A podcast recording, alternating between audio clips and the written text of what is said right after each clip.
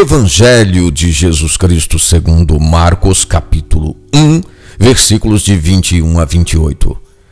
Entraram em Cafarnaum. No sábado, Jesus foi à sinagoga e pôs-se a ensinar. Todos ficaram admirados com seu ensinamento, pois ele os ensinava com autoridade, não como os escribas. Entre eles, na sinagoga, estava um homem com o um espírito impuro.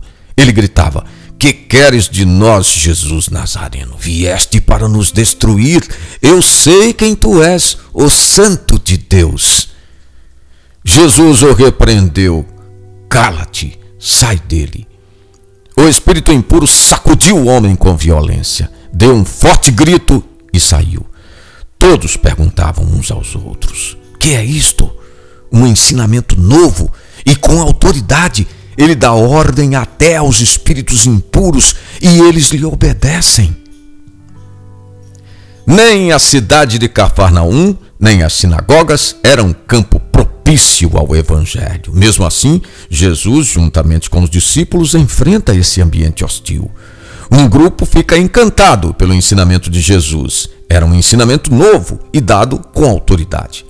A oposição também se manifesta através do portador de um espírito impuro.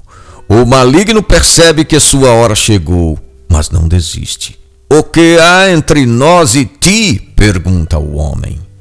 É uma expressão bíblica que significa uma radical oposição. Proposta do dia: dar testemunho da verdade, que é Jesus.